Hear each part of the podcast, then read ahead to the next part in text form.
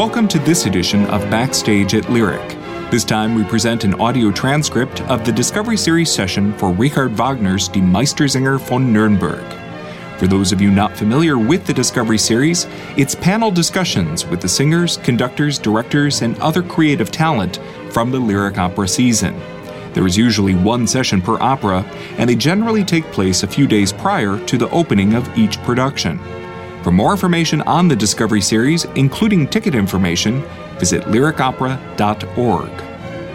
And now we turn things over to Lyric Opera of Chicago dramaturg Roger Pines, your moderator for this Discovery Series session for Die Meistersinger von Nürnberg. Roger. Good evening, everyone. Thank you so much for coming out on a rather cold and snowy night. We have a fantastic panel for you this evening. I am uh, Roger Pines. I'm dramaturg of Lyric Opera of Chicago. This is the Discovery Series session devoted to Wagner's Die Meistersinger von Nürnberg.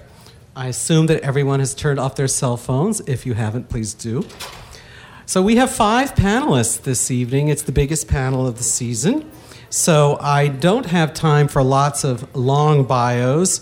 We have a great deal to, to cover. So if you'd like to learn about our guests' very distinguished careers, I suggest that you consult your program when you come to the performance, which I assume all of you will. This production is a momentous occasion in the life of our music director, Sir Andrew Davis, who will be on the podium conducting his ninth Wagner opera at Lyric.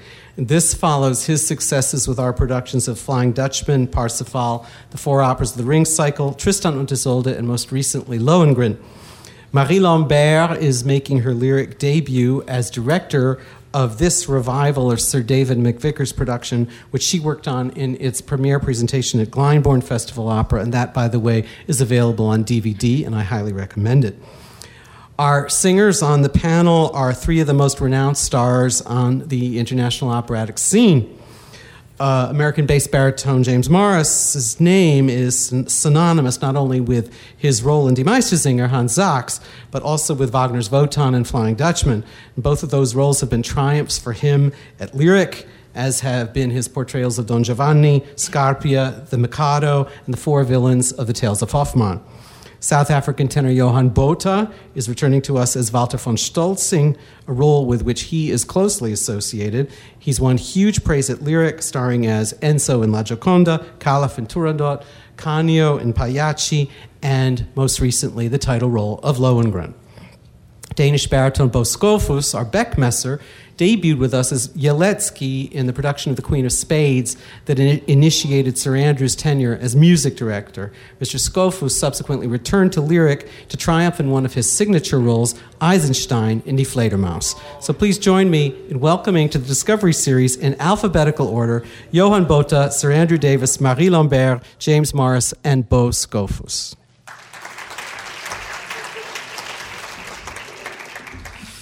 Okay the uh, 60 second handy dandy synopsis, first of all, to remind all of you, since we haven't done Meistersinger since the late 1990s. A gallant knight, Walter von Stolzing, wishes to enter a song contest in Nuremberg in order to win the prize, which is the hand of Eva, the girl he loves, whose father is the richest man in town all contestants must be master singers.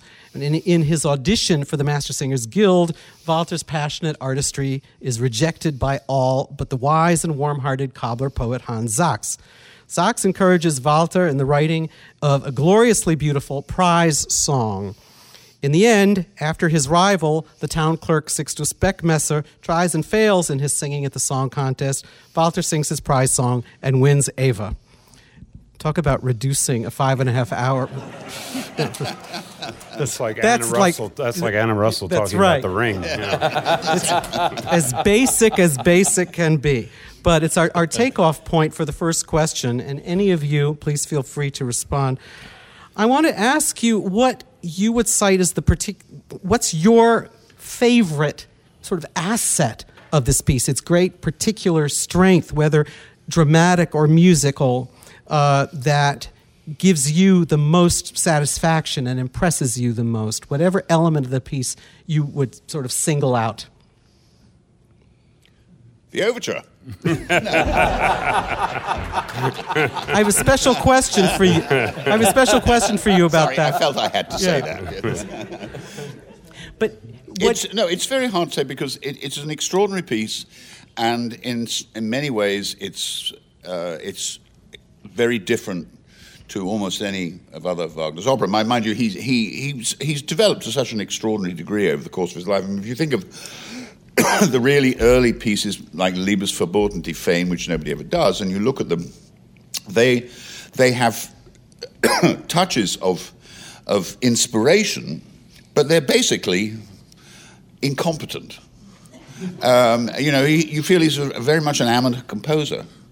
Um, you get to Meistersinger, and you just look at the counterpoint in the overture, or the Vorspiel, the prelude, uh, and and the, the skill with which he uses the orchestra. And it's it's like a journey that uh, you can only compare it. I think the only other composer you can compare it to is Verdi, who of course was born in the same year.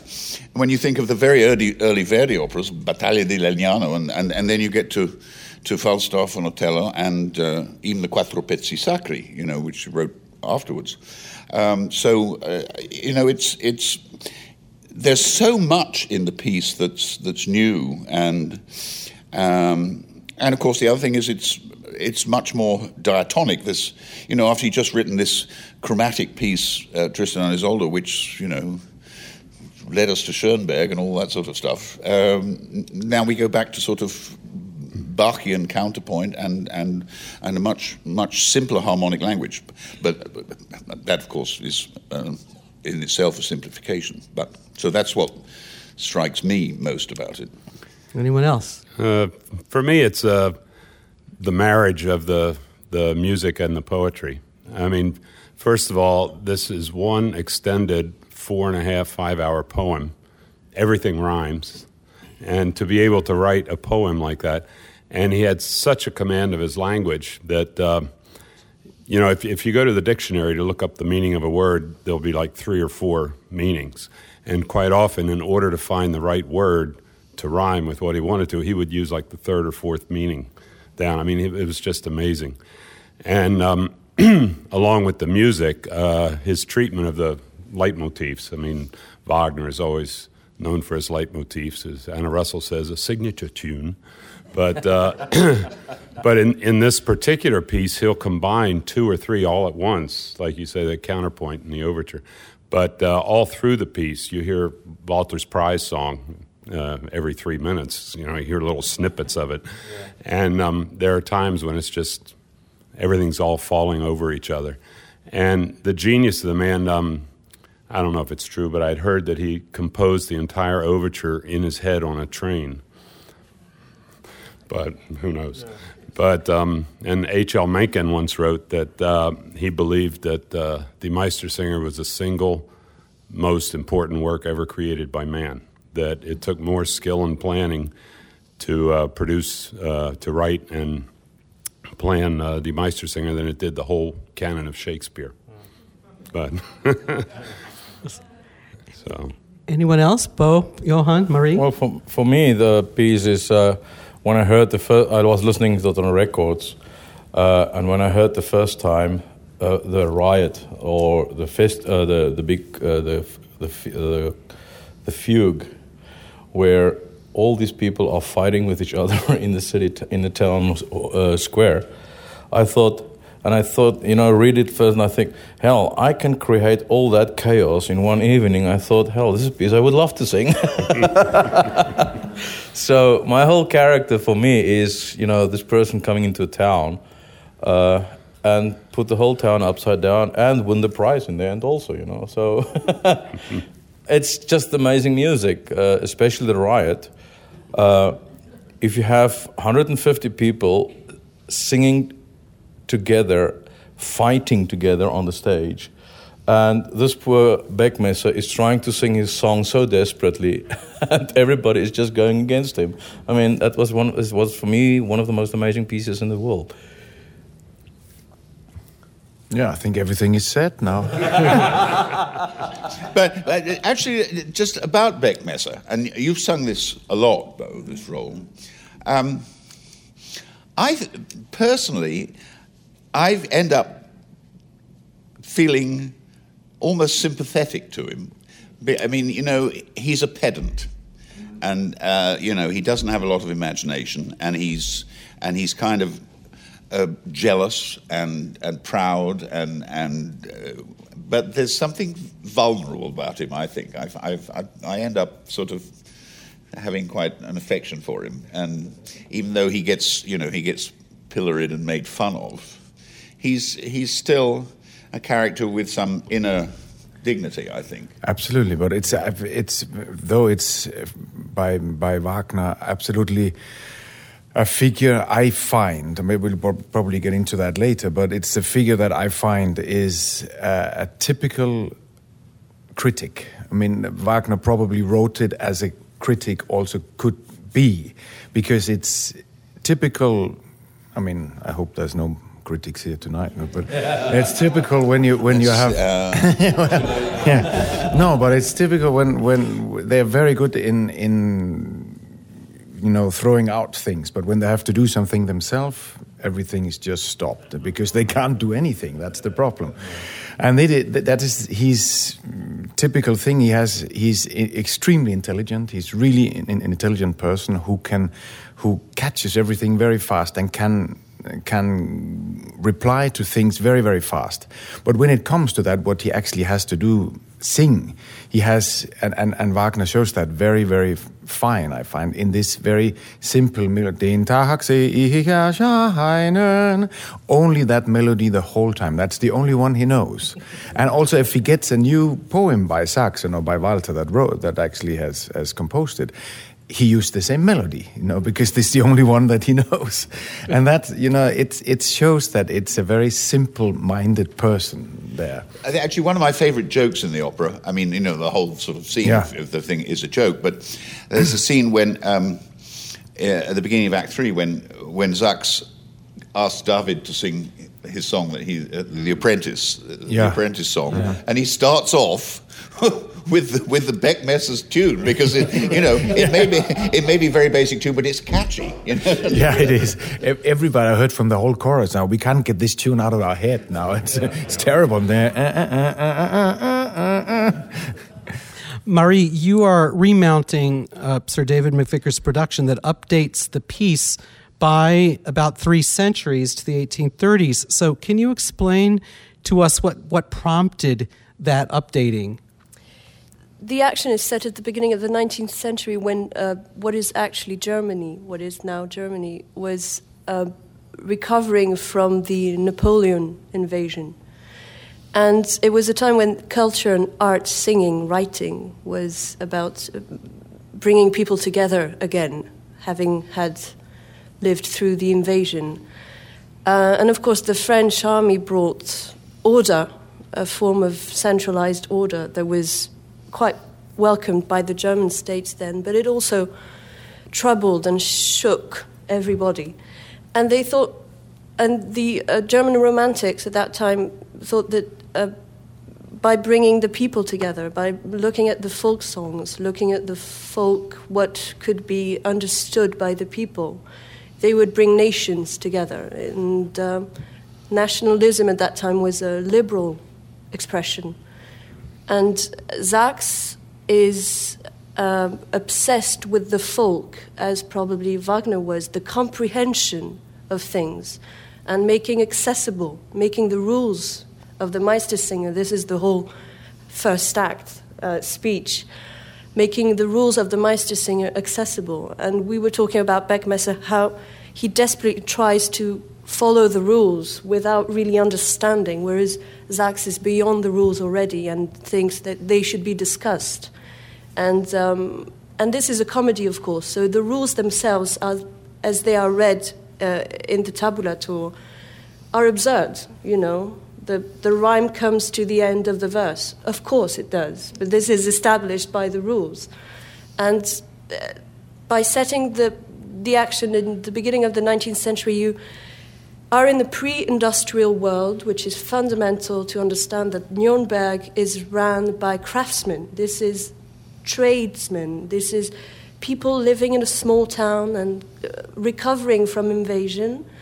And they all belong to guild. and you know the bakers and the, the tailors everyone is defending their own crafts and their own trades and you, you have to be in pre-industrial world to understand that sort of um, the wealth of the town coming from these hardworking people and it also makes sense for the apprentices um, to set it in that area uh, because the apprentices are young lads who were plucked from the farms and the streets around Nuremberg and taken in by the meisters who transmit and teach them the crafts and then send them to the world.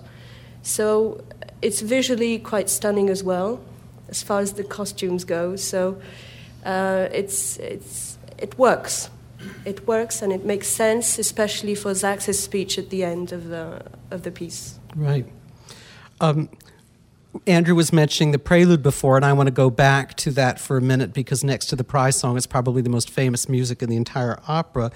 Um, first of all, it starts, I mean, it's a C major piece, isn't it?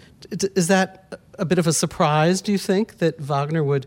Would begin the piece in that key, that sort of very basic key, the most basic key well, there well? I mean, as I said before, it's com- coming after Tristan. I mean, I'm, I'm sure it was a, a a shock to, to its first listeners because they would have thought that, you know, he would go in the direction he'd already been, whereas he. Um, and you know, in some ways, I always think of C major as the least interesting of all keys, but actually, he makes it the most glorious of all keys, and that's that's one of the things that is so fantastic about this piece. Yeah. So, um, I, and the thing is that in the overture, we we do get a sense of what the harmonic language of the piece is going to be.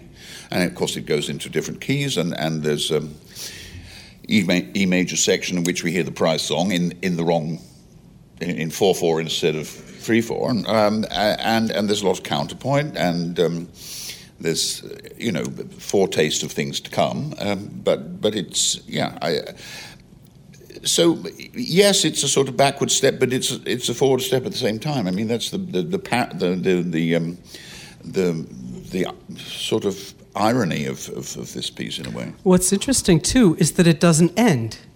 Really, I mean, it goes right into, or doesn't end formally. It goes right into the next thing, which is yeah, which, which is the, the chorale that they're singing in the church. So you have to wait all, all the way through to the end of the opera to hear the end of the overture. it's a good cut, some people think.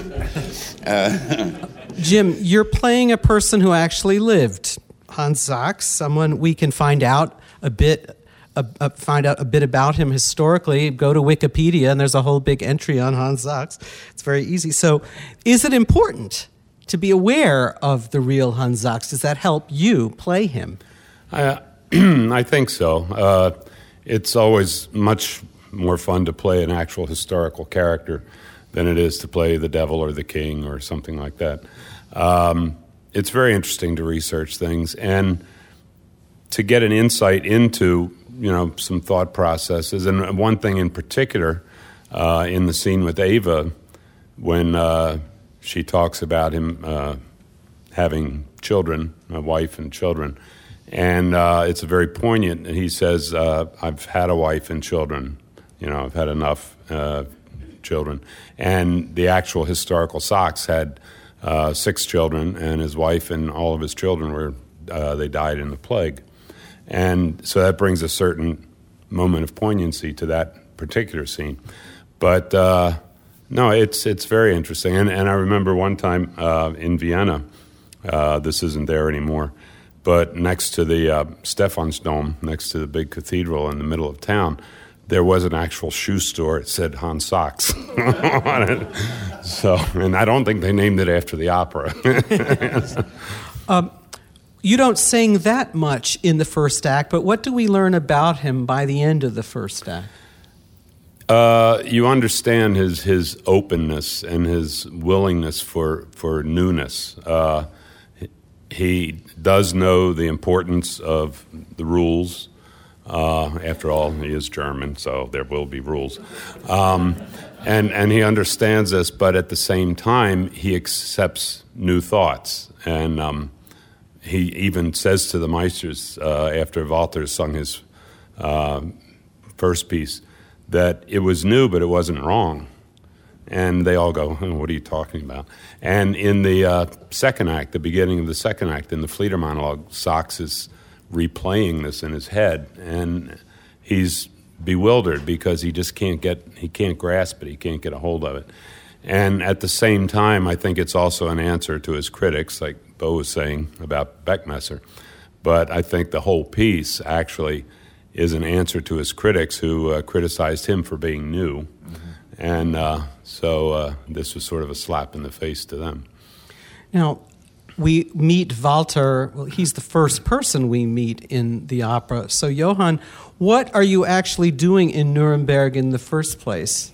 Well, in the first character? place, um, you know, I'm a, ni- I'm a nobleman that coming uh, from a noble family, and I'm the last one in my family. So what happens is that I need some money, so I need to sell basically everything, and that's what also uh, is saying that uh, I'm helping him to selling his land in this castle and everything, and that's the reason why I'm coming to town and that he meets Eva the night before.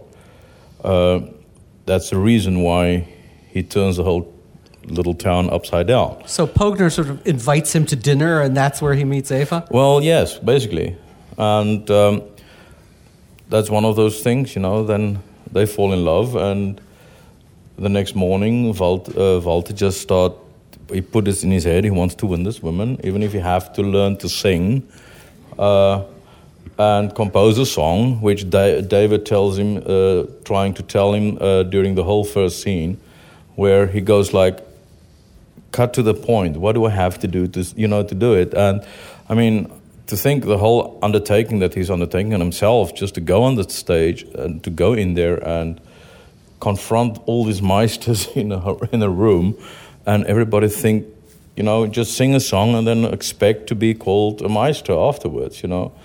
Well, he, doesn't, he, doesn't, lack self confidence, does no, he? he doesn't lack self confidence. No, not at all. And then in the second act, where he then fed up with the Meisters, you know, he wants to abduct the Eva, where Hans Sachs then said, no, stop, it's not the way to do it. And then to have also in the intelligence to listen to a person like Sachs who explained to him basically the same thing that David explained to him the day before in the first, you know, in the whole thing in the, in the church. But at this point, I think at this point, Walter, uh, you know, the two of us, it's like a father son figure comes together. And at this point, I'm too tired to fight these people. And so now to use your intelligence to see, okay, I have to compose this song and to do it. I think for Walt, it's, it's, it's just one of those things that I like about the character is, you know, I feel myself as Walter von Stolz, you know, coming to town and uh, turn the whole thing upside down and then just go because it happens to me in every town, every opera house that I come in. You know, I don't, you know, I'm only a guest. I don't speak. I don't have to do theater politics, nothing at all. I just come and uh, do my thing as best as I can, and then go home. You know.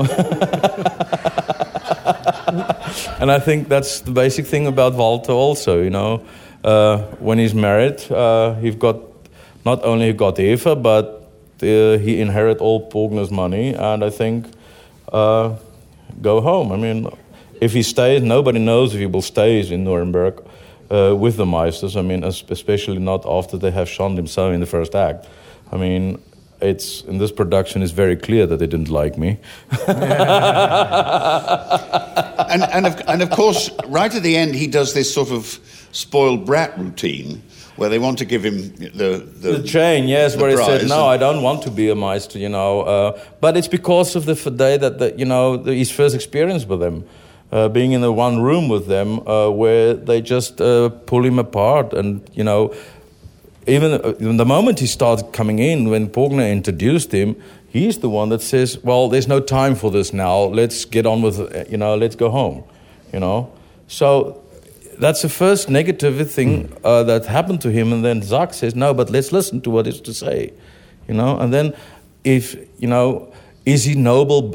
Is he noble by birth? I mean, that's the biggest insult that they can give somebody, I think. And I do. I make a, a huge reaction out of it. uh, which people will see on stage in the first act. And I'm very happy that the Meister really, really react to what I'm doing on stage. So it's a nice piece for me. I just enjoy singing it. Well, we, we, you have you have a treat in store hearing this man sing this one. we meet Beckmesser comparatively early in the act as well. Um, first of all, can you explain, Bo? Can you explain Beckmesser's position in the town, his status? Well, he's a, a, a, what you in German would say a Stadtschreiber. That's a position that he has in the in the. He's a, a town. How do you how do you put that in English? Clerk, yeah. Clerk. He's a clerk. Yeah. He's a clerk, yeah, and and that is. I think that he is one of the as a, uh, he's the only one of the meisters who is um, who have an education in in that form that he has taken and examined the school and things. Otherwise, you would not be able to have that position. And that's also what what he's uh, pulling off all the time. That he is better than anybody else because he had he has an education. The other ones are are, are, are workers. They're they're hand workers, and and he works with his brain. And. Um, and, and and I think that is that is his um, it, it's his position in the town and it's in position in the he's the marker. He's the one that um, uh, the, the marker. He's the one that points out all the wrong things that the other meisters are doing when they are singing you know by a little blackboard that he has in his little office which is a um, very funny thing here actually. It's a little little box that you close yourself into that you're not seeing who is singing so you don't get disturbed. But you can only hear because you should only use one of your senses namely exactly the, the hearing so uh, he makes when Walter is singing a lot of noise in there with because he's doing doing so many mistakes, you know. Yeah, yeah, yeah. And yeah, so that is that is that is his his way. I mean that what if you can imagine what these meisters are doing, you know, every time they get together, somebody sings a song and and Beckmesser is sitting in there and say, oh, those three mistakes, yeah, four mistakes. You know, this is a very funny thing actually to think about the way that you get together. no? But okay. Well, what do you think? Have you created some kind of backstory in your mind for him that would account for the fact that he is so ultra sensitive and so touchy about basically everything in life? Tja, man. I think it's very easy to. I mean, there, there, there, are a lot of these persons around. You know, you oh, just yeah. have to. You just really have to open your eyes, and especially in the theater, there's many, many, many. We have a lot of these persons. So go, oh, also in normal life, go to passport control and you see Yeah. a lot of them. yeah, things like that. So it's it's it's people who really, you know, the glass should stand there and not there. You know, it has to be. Yeah. And if something is said to be, and you have to iron your jeans, and you have to, you know, you do everything yeah. right. Yeah. And and he's he. That's the way he was brought up, and that's uh, there's nothing wrong in that. You know, No. there's absolutely nothing wrong in that. It's just when you want everybody to be like that, then it gets a little annoying because that's what he wants. You know, he can only see it from his point of view, and he's always right. All the others are wrong. I am right, and there are a lot of people like that. I have. I know. yeah. There isn't all that much action in that first act. So, Andrew, how does Wagner sustain our interest musically as the first act proceeds? Well, one of the remarkable things about the first act is that uh, there's a, an immensely long passage, which is basically based on one musical idea. It's three bits in a bar, and it's, um, uh, and and this goes on and on and on and on. It goes through all kinds of keys. I mean, he's incredibly inventive with it, but it does describe the sort of inexorable progress of this scene uh, which deals with you know the different meisters, uh, uh, Meister and and uh, uh, and Kothner, who is who is the kind of what would you call him, the chairman, I suppose, um, uh, who who. And then, and then Pogner introducing his idea of, of, of giving the hand of Ava, his daughter, as, as, as part of the prize.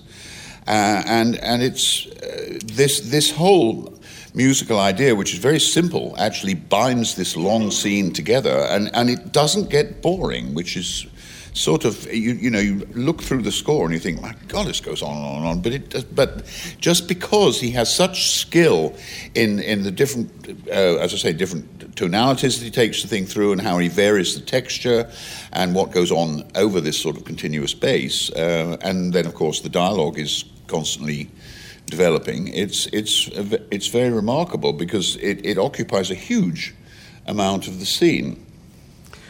I suppose I should ask Marie the same que- something like the same question because it's up to you, just as Andrew is creating musical interest throughout in the first act, for you to sustain dramatic interest, visual interest. So, how do you accomplish that, considering how talky so much of the first act actually the, is? The structure of the first act is actually brilliant for that because we are following Walter's entrance and discovery of the world that he stepped into. And after he meets Eva in the sort of Jane, Jane Austen sort of after service sort of way, we stay behind a church and talk, and that's the only circumstance in, in which you're allowed to talk to the other sex, of course. Then he's left in the hands of David, who is uh, Sachs's apprentice and the most um, nerdy apprentice, I suppose. Uh, David is a fantastic character. He is the one who, answering the, passion, the, the, the passionate Walter, who wants to marry Eva, he is going to say, Yes, but you have to become a Meister. And what are the Meisters? And he's the one introducing us to the concept of what the Meisters are and what they do. And he does that in a very passionate way. It's a long scene, and he describes everything, and he goes through the list, a very long and very entertaining list of tones. And then we finally meet the Meisters. And you know, it's, it's so well written. You have to stay with these characters because you are introduced progressively to the world of the Meisters, and eventually they do come in. And when they do, it's fabulous, you know, because Beckmesser and Pogner are the first ones in, and you instantly understand who Beckmesser is and the relationship with Pogner, his interest, what he wants. And then they all come in, and the Meisters are characterized in a very precise way by Wagner. And if you follow what he asks of you in the music, it, it's about giving the, the, the performers the, the sense of how detailed and lively the scene should be, the pleasure they have in gathering together. It's a gen- gentleman's club. They have a snack, they have tea, and they enjoy it so much. So uh, it's there is a lot happening actually, you know, in the sense of joining this community step by step, getting to know them, and when they eventually step in, onto the stage, you sort of you want to know who's who and what they've done and who they are and where the apprentices are. And, um, and of course, foremost of the Meisters, the last to come in is Hans Sachs. And this is completely logical. This is, he's the one you want to meet last, of course, because and, and of course, the, cli- the, climax of the, of the act is, is when Walter is trying to sing his song, and he, you know, he's got halfway through, and, and Beckmesser says, "That's it. You've already done your done your seven mistakes. In fact, you've done 20, I don't know how many. He's got a huge slate of things. So, you know, and Walter says, no, no, no, you have to let me finish. And then the whole thing sort of disintegrates with everyone sort of saying, no, no, this is not good enough. And then somebody says, well, it wasn't so bad. And, and, and, and, and Sachs is trying to get everyone to keep an open mind. Uh, but the whole thing, and then, the, then finally all the apprentices come in and think, well, this is, this is a this is fun. Jolly old knees yeah. You know, they, they add their rather sort of disruptive quality. So the, the whole ensemble at the end of the first act builds to the most fantastic conclusion, actually. I think it's, uh, it's another example of, of the skill, the, the, sheer compositional skill of combining so many things together. But the act ends fairly quietly in the last like two minutes of it, right? Well, uh, yes. after everybody leaves. Well, uh, yes. Well, because uh, you know we're well. You Reflectively, I'd say. Yeah. yeah. Huh? Reflectively. Yeah. yeah. Sachs, because Sachs we see Sachs thinking, what went on. It's like he's saying, no. "Where is this going to take us? You right. know, and where's it going to take me?" Because uh, because he's very conscious of his own right. position in, in this, don't you think? hmm Absolutely. Now, Jim, you are on stage for nearly all of Act Two, and shortly after you appear, you have these two hugely important scenes back to back. First, your monologue, and then your scene with Eva. So, you mentioned a little bit about the monologue before, but is there a sort of through line in the monologue? Does he? How does he move from thought to thought in it? He begins by uh, just being overwhelmed by the night. He, he talks about smelling the elder blossoms, and uh, it says in the score lilac, but my coach researched it, and lilacs don't grow at that time of year. So it's an elder tree. Anyway, um, so and he's just overwhelmed by this peacefulness and uh, this sense of wanting to do something. He, he says that, that the night is inspiring him to do something, to create something, and he tries and he can't do it, and he's faced with his own limitations. And he thinks back on, on Walter's song in the previous act and how new it was, and uh, it was young, but it sounded old, and he couldn't grasp it, and even if he could hold on to it, he couldn't understand it. So there was a sense of bewilderment, like I said before. Uh, and then he just reflects on the fact that, that spring obviously is what inspired Walter, and so you know it just it's it's one continuous thought process, but like you say, from one thing to the next. Then you have your dialogue with Eva, which is actually my favorite scene in the whole opera. And Yeah. you and I have spoken about this before, and it was so touching what you said about their relationship. I was wondering if you could talk a bit about it. Well, he's he's a father figure to Eva. Uh, the general thought is that Pogner, the richest man in town, her father, has been busy with business all of his life, so she's sort of been left without a father figure. Um, but uh, there aren't a whole lot of possibilities for a young girl in Nuremberg at the time, and so when Walter appears, it's like, ooh, you know. Um, but uh, at the same time, I mean, she, she comes to try and get information from Sachs about Walter's audition, as it were, uh, for the Maestri. And, uh, but at, then at the same time, she's thinking about, well, if he's not accepted as a master and if she can have him, then she starts flirting a little bit with Sachs. And Sachs is very amused by this. He's always thought of her as a daughter, and he keeps saying this to her about carrying her in uh, his arms when she was little. And then when she starts flirting with him, he says, Oh, you're making fun of me, or you're putting dust in my eyes, is the actual translation. Um, and it, he's very kindly with it. Uh, he's not putting her down, but he's, he's very kindly uh, rebuffing her. But then at the same time, there's a little grain of something in the back of his head. You know, uh, he is flattered by it. And uh, there, there's a moment later, uh, actually, uh, in the opera where you can see that he's thinking, well, maybe, you know, what might have been, but uh, he, he knows it's not right. What does he say when she asks him, well, couldn't a widower compete in the song contest? Yeah. What's his response to that? And then uh, he, he sees where she's going with that, and he says, well, he'd be too old for you. And it's a wonderful line. And um, mein Kind, der uh, zu weit für dich. He, he's, he's too old. And then because she- he knows that she's referring to him. But then she ends the scene by by rushing off in, in a huff. I mean, she's angry with him. Why is she at the end of that scene? Because he uh, he didn't just say that Walter didn't have a good time with the audition. He goes into great detail about how Walter is never going to succeed. Uh, he'll never be a Meister in any land at all, and it's better for him not to take up the, the people in Nuremberg's time. Let him try his chances somewhere else. And she gets very annoyed with this. Now, one of the most dramatic episodes in the whole opera comes with Walter's entrance in Act Two. You seem to be really furious at that moment, Johann. What is he so upset about? Well, I think it's furious about the point that he, I think, not having think of it the whole thing, you know, thinking the whole thing through, what he's going to do afterwards.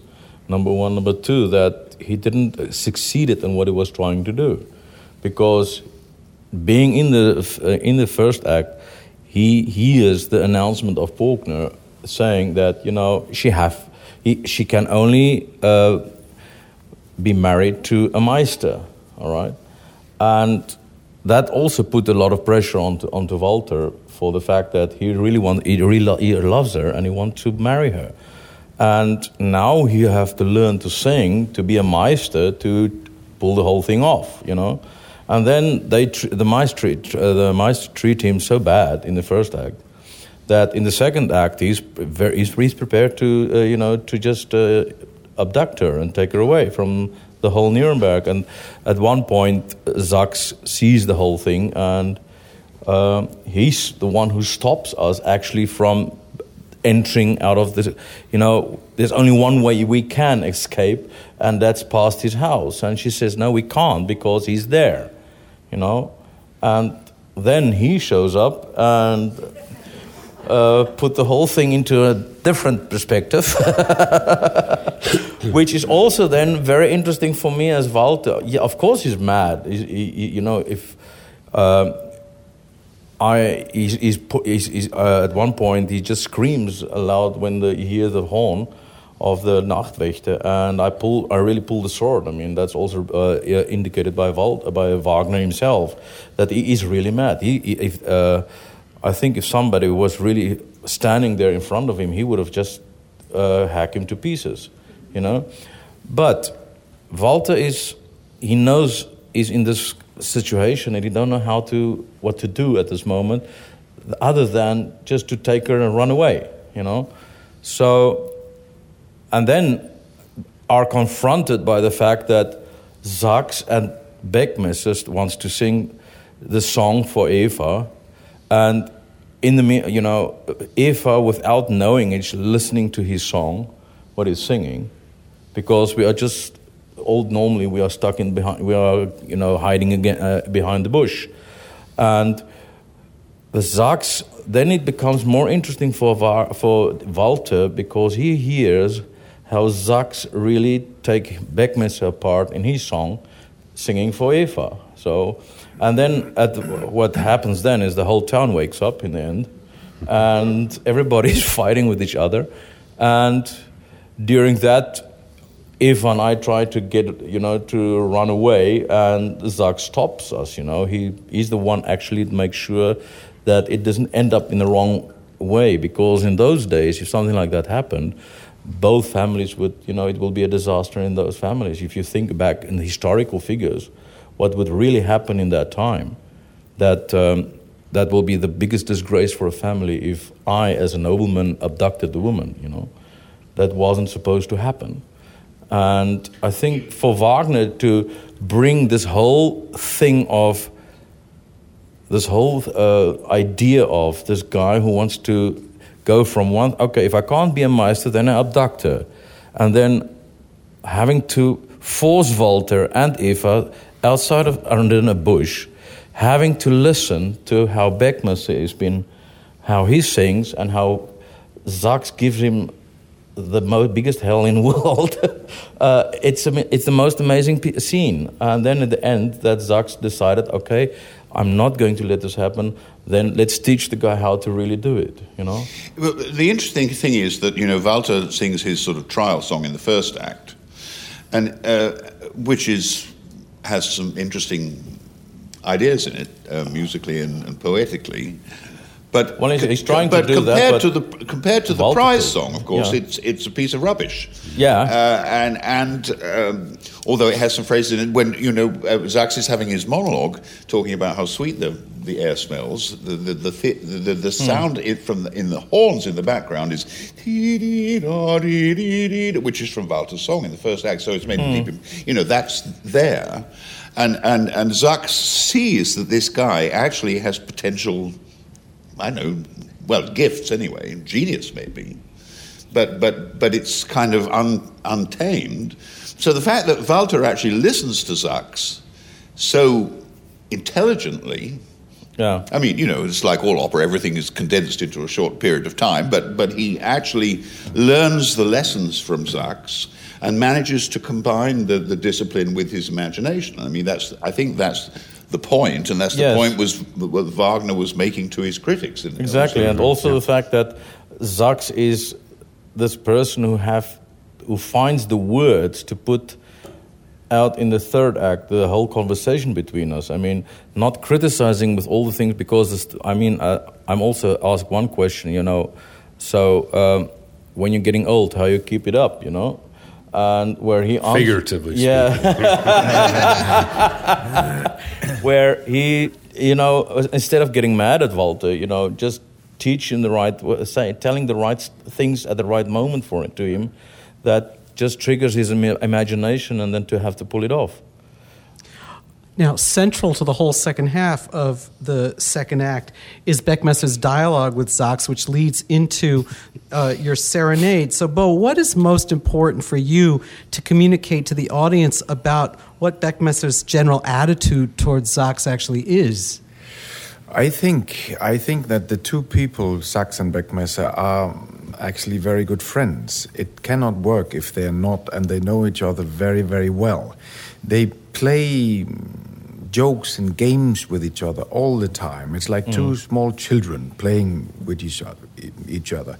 I think, but in that scene where Beckmesser comes, he's not expecting Sachs to be there because he says in the first act, if, I've, if everything goes wrong, I will sing for this lady and see how she's how she reacts to my song and and that is normally a thing you do two persons you know that's not a third person should not be involved here and uh, and he's very annoyed to to meet Sachs that evening also and and I think this this amazing scene between the two of them shows really uh. also what what kind of of wits or, or, what kind of jokes Wagner can do musically. Yeah. It is amazingly done with with what you can do with a hammer. Actually,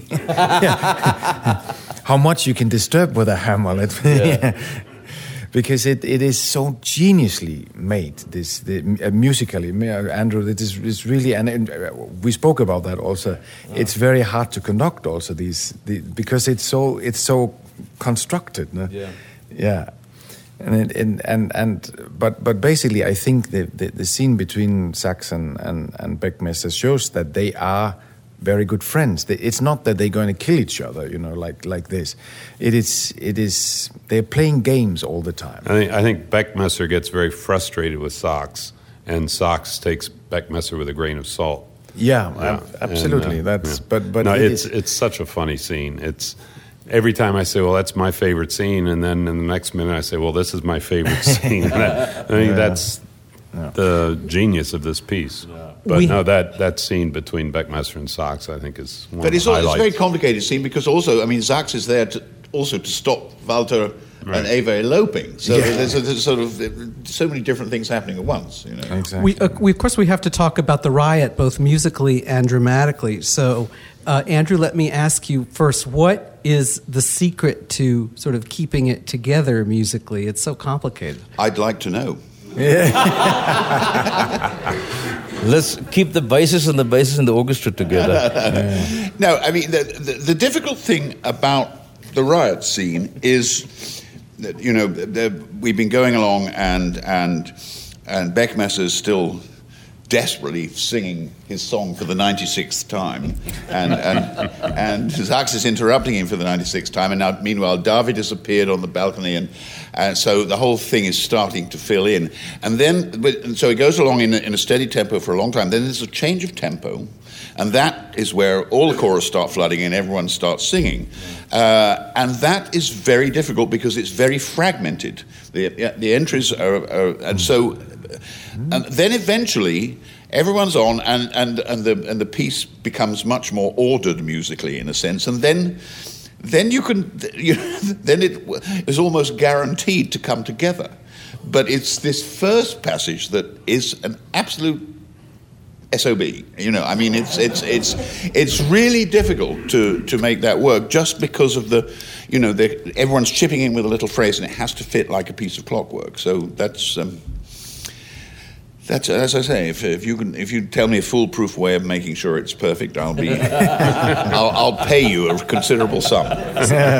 so then, Marie, how do you stage it? Well, it's the middle of the night, and they're all, you know, some come in slowly, some run on for a fight. Um, they're up for a fight. Um, some ladies are in their nightgowns, some gents are in their nightgowns as well. So you have a variety of uh, groups and people and, and um, what they sing as well. This is my husband. No, this is my husband. No, this is my husband fighting. Well, my husband is fighting your husband. And uh, and somebody wants to um, use the pretext, the, the, the, context of the riot, to just um, get it over with their, with their neighbors. So the neighbors come in, the meisters come in, the Gesellen come in, and everyone comes into and pitches into the riot. It's aggressivity, but it's also people having fun in the middle of the night, you know, and uh, making lots of noise. And we have the apprentices, of course, they're the first ones in. And we also add kids. Uh, kids are really good fighters, actually. They have lots of fun. and um, uh, the fight director has been working very thoroughly with different groups, uh, non singing groups as well as singing groups. And uh, it's a mechanic that you have to get right because musically it has to stay together, of course. And dramatically, there are big moments uh, Beckmesser reappears at some point, being chased by David. And then, uh, of course, Walter and Eva appear at the very end. But it's one minute to get 130 people on, and one minute to get them off again. And in between, you know, you've left with some wounded people on the floor, which get dragged off. And then, of course, the last one, the last man down, as, as it were, is Beckmesser. And poor thing, you know, having had 130 people just running over him. Um, it's, it's genius. It's genius theatre. I cannot call it any other way. And uh, if you follow Wagner's indication, it's based on accumulation, as you said. It's one after the other. If you follow that, and it's genius. It's just Fabulous. It's interesting. If you look at a libretto and, and, you read the text of this riot scene, you think, God, this must go on forever. But of course, the fact of the matter is, is everyone's singing their different lines at once. yeah. So actually, it goes by comparatively in a flash. Mm. Yeah. Uh, but it, but it's uh, again, it's a stroke of, uh, of genius compositionally. I mean, the way he puts everything together, and you know, we're talking about uh, you know Wagner stretching harmony and Tristan and so on. There is one place in the riot which I absolutely love because it almost becomes, there's almost a chord that's based on six superimposed fourths. Be ba ba ba beam, which is you know looks forward to I don't know Hindemith or something, but actually chickens out at the last minute and changes one of the notes too, so it's not quite a perfect uh sort of um, Schoenbergian chord, but but he's he's you know even even in this supposedly diatonic opera, he he produces this sort of extraordinary dissonance that actually describes this almost climactic moment in in the in the in the fight that's going on brilliantly. Now, I do want to spend some time with Act Three, which is crucial. Um, and Jim, you were on stage for virtually the entire first scene, and you started off with, uh, well, after the little bit between you and David, with another monologue, even more challenging interpretively than the first monologue had been. Um, is it the craziness of the end of Act Two that inspires his monologue, which starts with the words madness, madness, the whole world is madness, or is there something else that prompts him? Well, I think that's probably uh, the catalyst. That's the thing that pushed it over the edge, so to speak. But Sachs, as as well as being a cobbler and a poet, he's a bit of a philosopher as well, and I think he's thought many times about the world situation. He he says that he's looked through all the chronicles and all the histories uh, of the world, and uh, not Mel Brooks' History of the World Part One, but uh, um, and he's tried to understand this. And then the fight the night before just brought everything to the forefront. I think uh, that's my opinion anyway. That's that's what provoked this culmination of these thoughts that, that he finally expresses it. Then you and Walter have your extended dialogue about the nature of master song. How does that proceed? I mean, how do you get into the subject with him? And how does that conversation proceed? Well, he when Walter comes in, he's in this dreamy state because he'd had this wonderful dream the night before, and he doesn't know how to express it. And Sachs says to him, "Well, dictate it to me, and I'll I'll write it down," and that becomes the basis of his song. But during uh, the dictation uh, of this, uh, Sachs, as we've said before, is teaching him how to construct the piece, how to construct the song. And first he asks for one stanza, then another stanza, and then the third stanza is called an Abgesang, which brings the first two together. It gets very confusing. Um, but then uh, one of the funny bits is that there are a lot of funny bits in this. But uh, at the at the very end of that scene, when Sachs wants him to go through it yet again, and Walter just says "Genug der Wort," enough of words. And I, in the back of my head, say, "Thank God." but when I was first learning it, you know, and I came across that line, I said, "Yeah, that's true." now, Johann Wagner makes the tenor's life pretty challenging by asking you for you sing the prize song in the course of the third act three times or four? That's correct. Three uh, times. Three times. Is how is it different one to the other? Well, uh, it all uh, it's at all a different time of the day. You know, the first one is during the day, um, where he's speaking about fruit on a tree and how he sees the morning. You know, uh, Morgenlicht leuchtet in rosigem Schein. He's speaking about daybreak. Okay.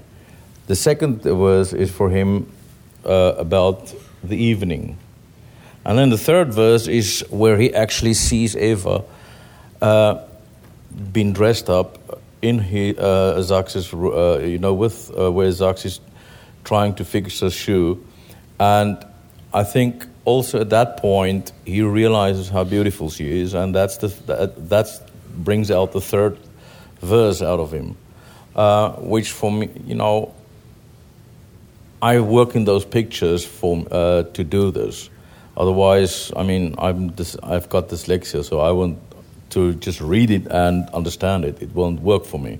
So I work in those pictures, singing the whole song and remembering the words. And very interesting if you go to the Metropolitan Opera and, and also in Vienna, uh, in the Schusterstube, you will see at some points where previous colleagues have scribbled down the, some of the key words of the text mm. all over the set. and just to, it's very confusing because, and then uh, to top it all, uh, in the Festwiese, um, he changes the, the he changed the whole melody uh, in the middle of the song, and for part of where uh, for me, which I believed as in the fantastic quintet that uh, between the five of us, where he got the inspiration, I think, to do that, to get into the Festwiese, where he is inspira- in, uh, got this inspiration about the way she's saying, she's telling him, you know, things. And he says also in the quintet, and he also acknowledged the fact that uh, it's your love who made me do this, you know and that's the most amazing uh, sentence, I think, um, in the quintet uh, when we are doing the whole quintet together. And for me, I think that's also giving the final inspiration in the end of the opera uh, to take the whole thing and put it a step further. And at that point, I think and I believe, and we also do that, um, he, Mazak's all of a sudden just uh, hear him changing the whole thing.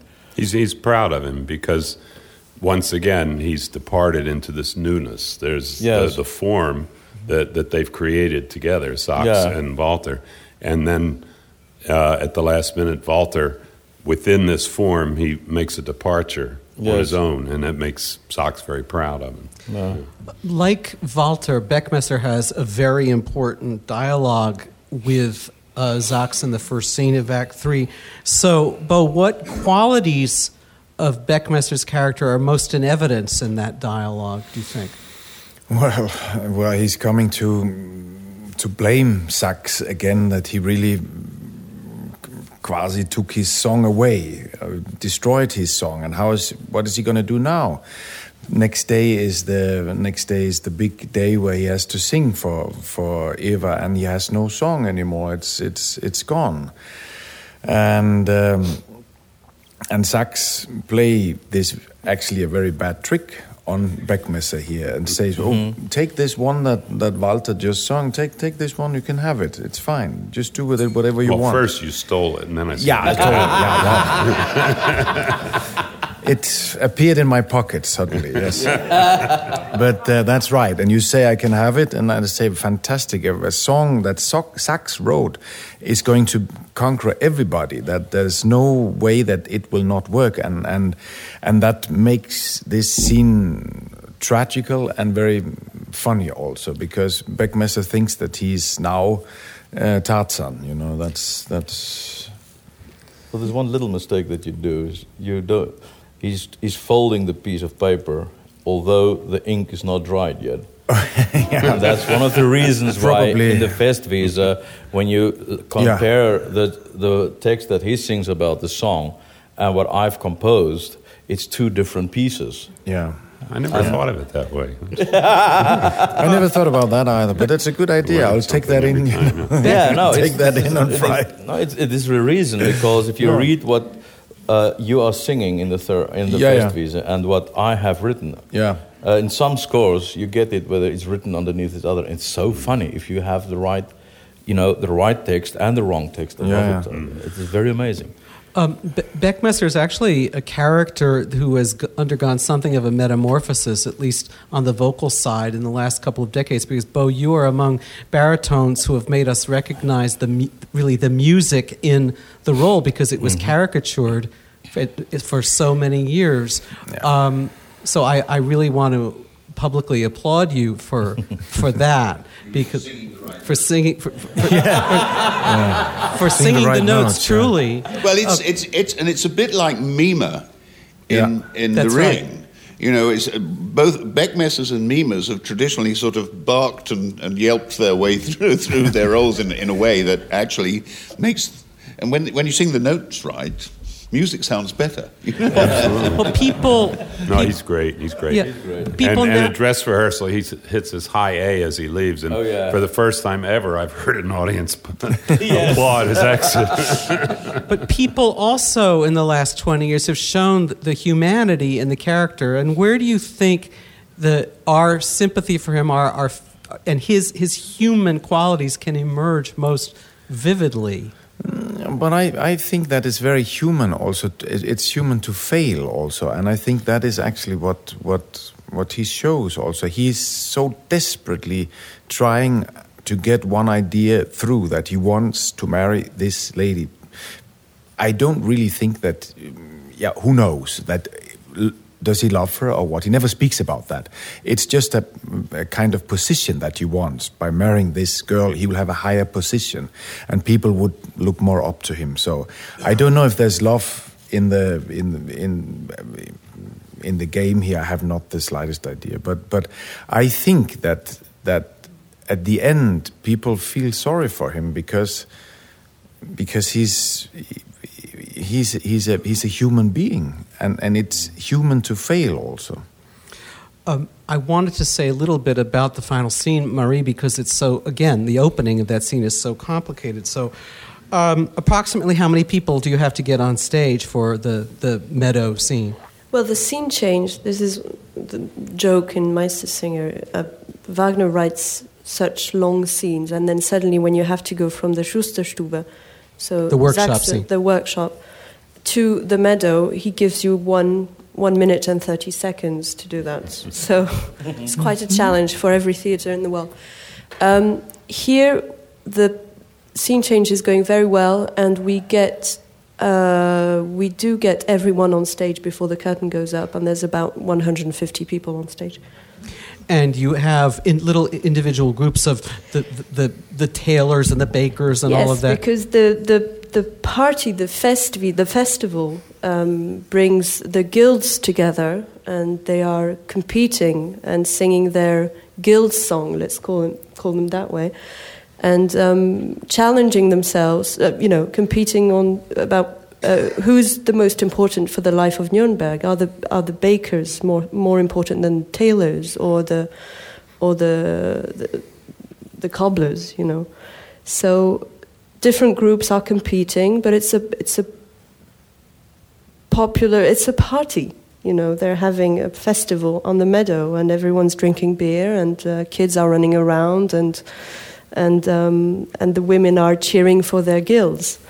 You know, um, so this is how the contrast between w- where we left the quintet and in two two minutes later getting to the meadow is is amazing. It's fascinating. It's very entertaining. I think. Um, we are basically out of time, but there is one question that I think I, we have to address. And so, Jim and Marie also.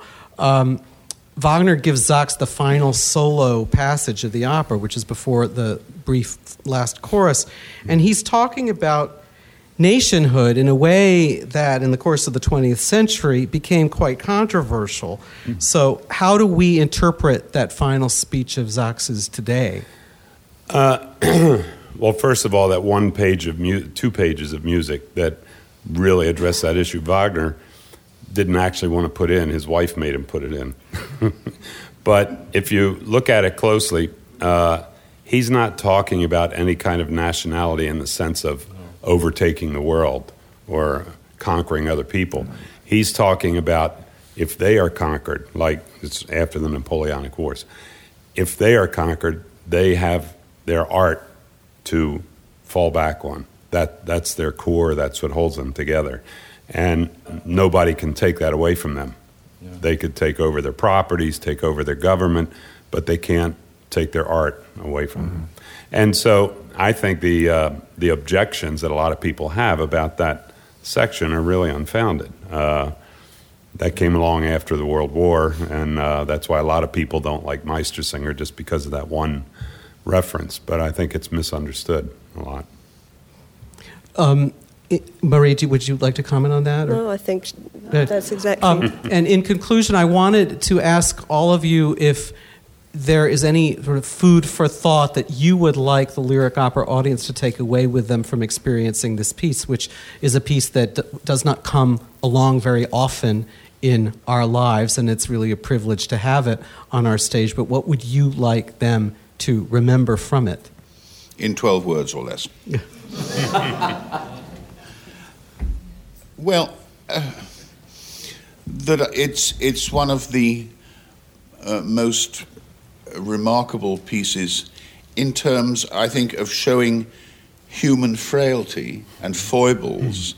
And, and the fragility of, of so many of our you know relationships um, and the fragility the potential fragility of society and, and the idea that art is what actually does unite us is is a very strong message, I think. And, and mm. Jim's right that the end of the piece, that speech at the end, is about that more than anything else, and that's what we believe. That's why we do what we do. So maybe that's the, mm.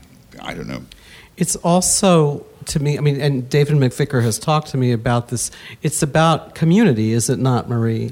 Yes, about keeping the community together around these ideas of cherishing the art, the what we share, what uh, and the way Hans Sachs finishes the opera is, of course, opening onto a future of um, peace, a, a, more peaceful approach to the living together, and um, the Beckmesser figure is so. In this production, we are playing a beat at the end of the show, and I believe that, uh, as you said, Bo, uh, Beckmesser is so human. He still belongs to the community, although in other productions, and if you follow Wagner's crazy indications at that moment, he should be ousted and kicked mm-hmm. out of the community. Well, if you keep him in, and whether he decides to leave or not, is a way to say we accept, yes, there is a message of tolerance, as it were, and um, through art and what yeah, what art brings, uh, how art brings people together in that way. And gentlemen, our singers. Well, I think uh, during his, the whole history of mankind, uh, music was one of the main things that keep everybody together, and culture also. Uh, you, you, if you want to kill people or you want to kill a, a country, you take away its culture. And I experienced that in South Africa a lot because we had we've got 17 different cultures, black cultures that living with us, and uh, I've learned there what it's the whole thing is all about. And if you want to have peace uh, around the world, I mean, you have to respect each other culture. And I think that is what in this piece is one of the most biggest things that uh, also what Hans Sachs has said. Respect the culture because I come in when I said I don't want to be part of this culture. He said because if you don't do it this way, then you have to go. All right, and that's I think is the most important thing in life. You have to respect each other culture, no matter what it is. Bo and Jim. Fine, fine Yeah. with me. What, what he said. Exactly. Um, I want to thank all of you. This has been truly enlightening. I want to wish all of you in bocca al lupo and Toi Toi Toi for all the performances of Meistersinger. Thank you. Thank you.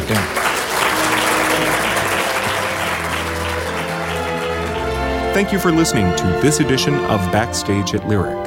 For more interactive content and to purchase tickets, visit lyricopera.org.